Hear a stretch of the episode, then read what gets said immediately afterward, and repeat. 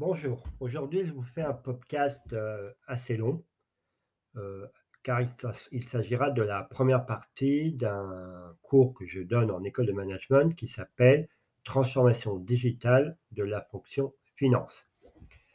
Donc ce cours n'est pas un cours sur la transformation digitale en général, donc avec tous les impacts sur la chaîne de valeur, sur la gestion de la clientèle.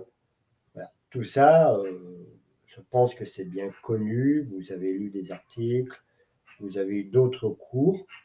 Le cours d'aujourd'hui, c'est euh, se focus uniquement sur les impacts du digital pour les fonctions financières, c'est-à-dire comptable, contrôleur de, gestion, auditeur, auditeur interne, voilà, ou d'autres métiers euh, plus spécifiques. Hein, L'idée, c'est qu'à la sortie de ce cours, vous ayez les, les idées claires, les compétences, les, skills pour être un DAF digital, un directeur financier 3.0. Et donc, vous avez sans doute remarqué dans votre vie, euh, dans votre vie personnelle, euh, dans votre vie professionnelle, que euh, la transformation digitale de la fonction finance a déjà commencé et que par exemple les comptables sont les premiers à être, euh, à être digitalisés. hein. Il y a de plus en plus de robots qui sont capables de comptabiliser les écritures. Il y a de plus en plus d'algorithmes, de robots qui sont capables de euh, détecter les anomalies euh, comptables dans les comptes. L'audit est de plus en plus automatisé via des, logiciels d'aide d'aide à l'audit. Voilà. Mais ça ne fait que commencer et dans 5 ans, voire peut-être 10 ans au, au- plus long, mais d'ici 5 à 10 ans, le périmètre de la fonction finance, le paysage, les compétences seront complètement différentes.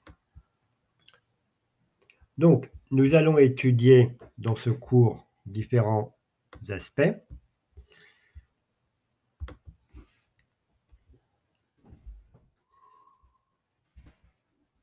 On verra le contexte de la transformation digitale. On verra la transformation digitale et ses avantages. On verra les outils du DAF digital. On verra comment vous pouvez vous préparer.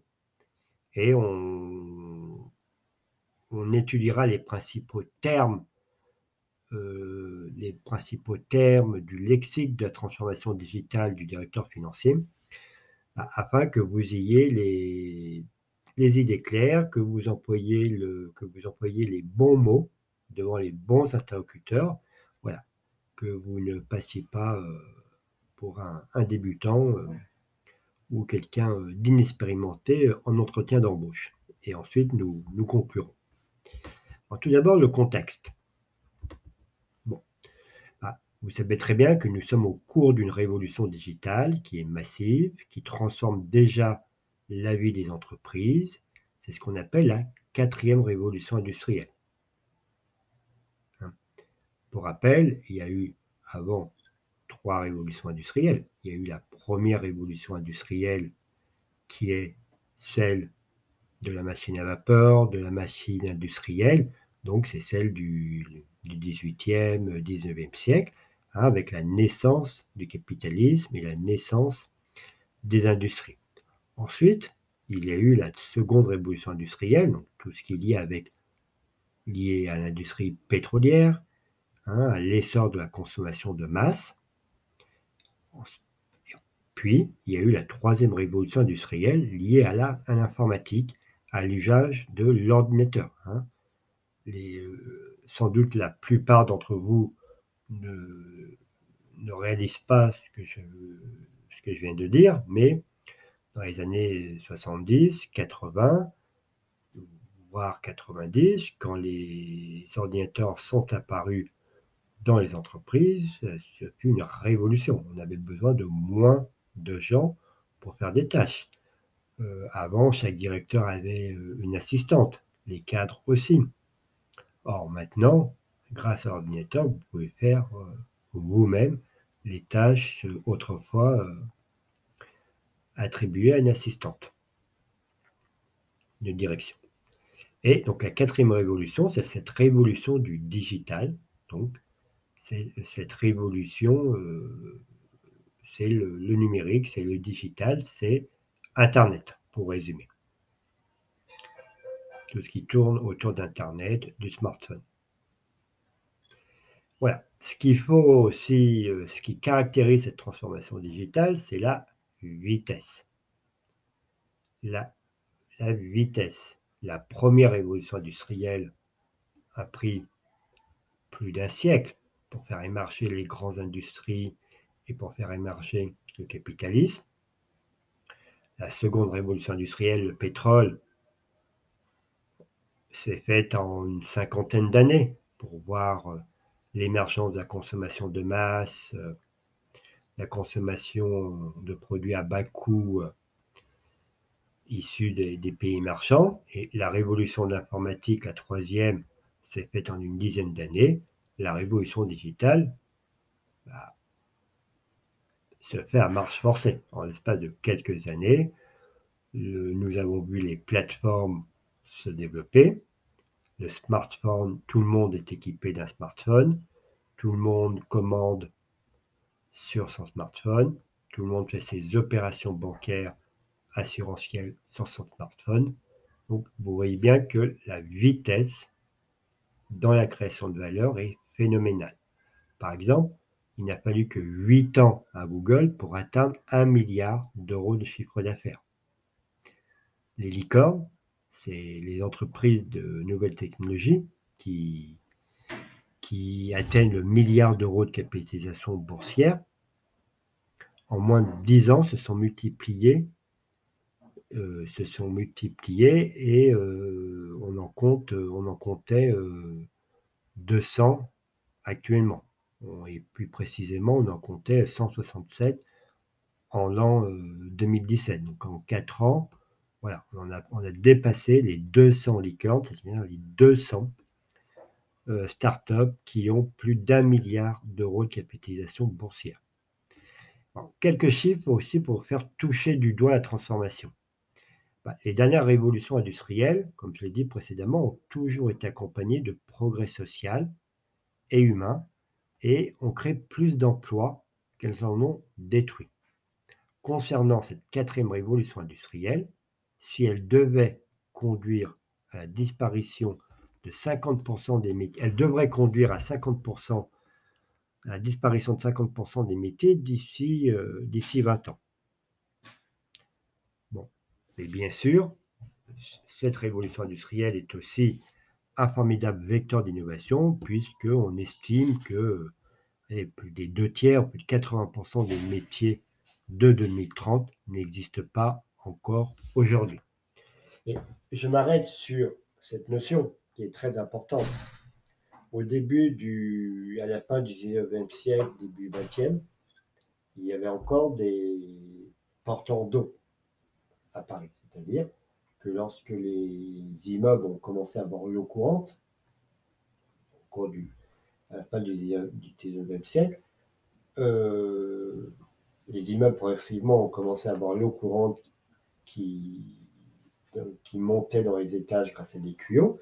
Et progressivement, le métier de porteur d'eau, c'est-à-dire la personne qui, tous les jours, montait dans les étages des différents seaux d'eau, a disparu. Et au lieu de disparaître en l'espace d'un an ou deux, comme ce que l'on peut voir aujourd'hui, euh, le métier de porteur d'eau, on estime qu'il a disparu entre 50 et 60 euh, et 70 ans. Aujourd'hui, le métier de caissière a quasiment disparu. Vous allez dans une enseigne comme euh, Uniqlo, bah, vous n'avez plus de vendeuse. Vous déposez vos sacs, vos, achats dans, dans, un, dans un grand scanner et hop, vous avez tout de suite votre, euh, votre ticket de caisse. Vous n'avez même plus besoin de scanner. Vous allez en supermarché, vous avez peut-être dans votre supermarché euh, deux caisses avec une personne et euh, pour cinq ou six caisses automatiques.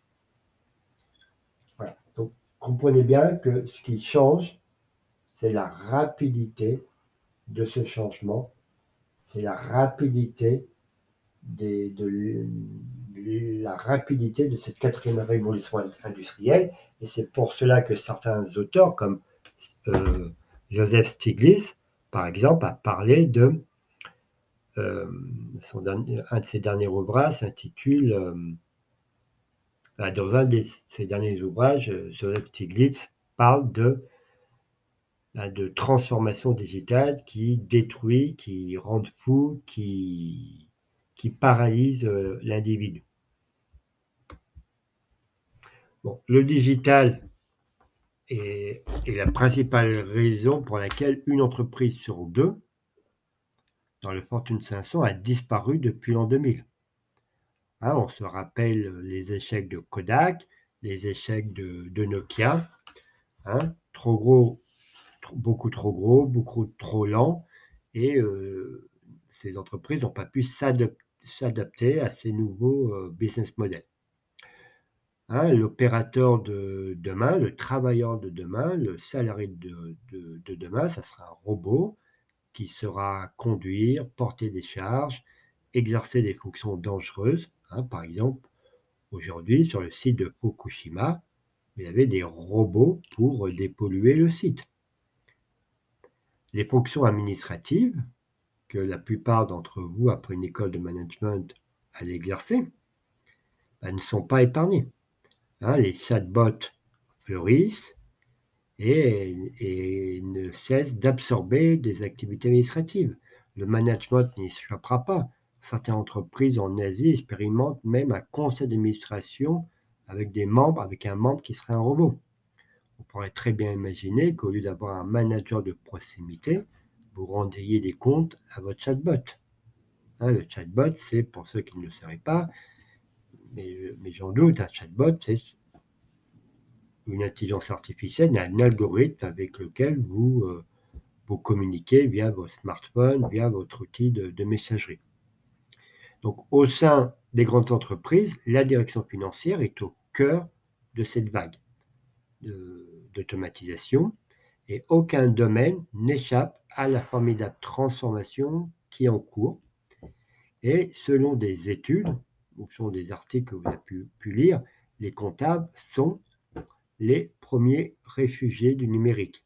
Hein. le big data est en passe de révolutionner les modalités de pilotage de la performance et offre un nouveau champ d'action en matière d'analyse prédictive. Je prends le pari que dans 10 ans, on ne parlera plus de contrôleur de gestion, mais de chargé de pilotage, de chargé de performance, de data analyse. On parlera, on ne fera plus du contrôle de gestion, mais on fera de la data analyse.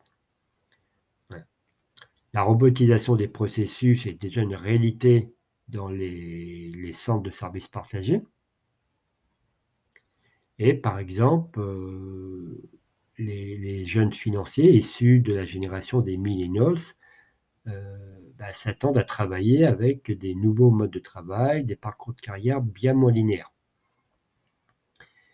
Au fond, euh, cette explosion de nouvelles technologies telles que le cloud, l'intelligence artificielle, la blockchain, le RPA, le big data, offre à vous, euh, contrôleurs de gestion digitaux, DAF digitaux, futurs futurs euh, salariés, futurs collaborateurs des directions financières, une opportunité inégalée de réinventer la fonction financière en devenant un architecte de cette création de valeur, hein, d'être un copilote d'une entreprise enfin devenue plus agile. Je ne dis pas plus libérée, on verra pourquoi plus tard, mais plus agile. C'est aussi et surtout la possibilité d'étendre l'emprise le poids des collaborateurs euh, tels que vous, qui étudiez la, finance, le contrôle de gestion, bien au-delà de la fonction financière, en donnant euh, là, en étant le guide d'une transformation qui est beaucoup plus large dans l'entreprise, qui embarque des nouveaux modes de travail bien plus innovants et collaboratifs. Les questions soulevées sont multiples par hein, la transformation digitale de la fonction finance soulève de nombreuses questions. On peut tout d'abord se demander quel changement le digital euh, va-t-il engendrer au sein des directions financières? On peut se demander également quels sont les profils nécessaires pour travailler demain en direction financière. On peut également se questionner sur comment accompagner ce changement. Et enfin, on se demandera, et on essaiera de répondre au cours de, de mon intervention, sur les profils du directeur financier digital. Ah, je vous propose d'arrêter là euh, le, podcast de ce jour, l'épisode de ce jour. Nous venons de terminer la partie introductive du cours. Nous, avons terminé le contexte de la, de la transformation digitale de la fonction finance. Et dans le prochain épisode, nous euh, parlerons du lexique du DAF digital, c'est-à-dire nous parlerons des principaux termes que vous devez maîtriser, parce que n'oubliez pas, lorsque vous êtes avec vos collaborateurs, vos collègues, vos professeurs ou en entretien d'embauche, n'employez pas des mots dont vous ne connaissez pas réellement le sens. Donc on va mettre on va faire table rase, je vais vous donner les principaux mots que vous allez entendre en entreprise, les principaux vocables de la transformation digitale des fonctions finances, et on va s'attacher à les définir très précisément.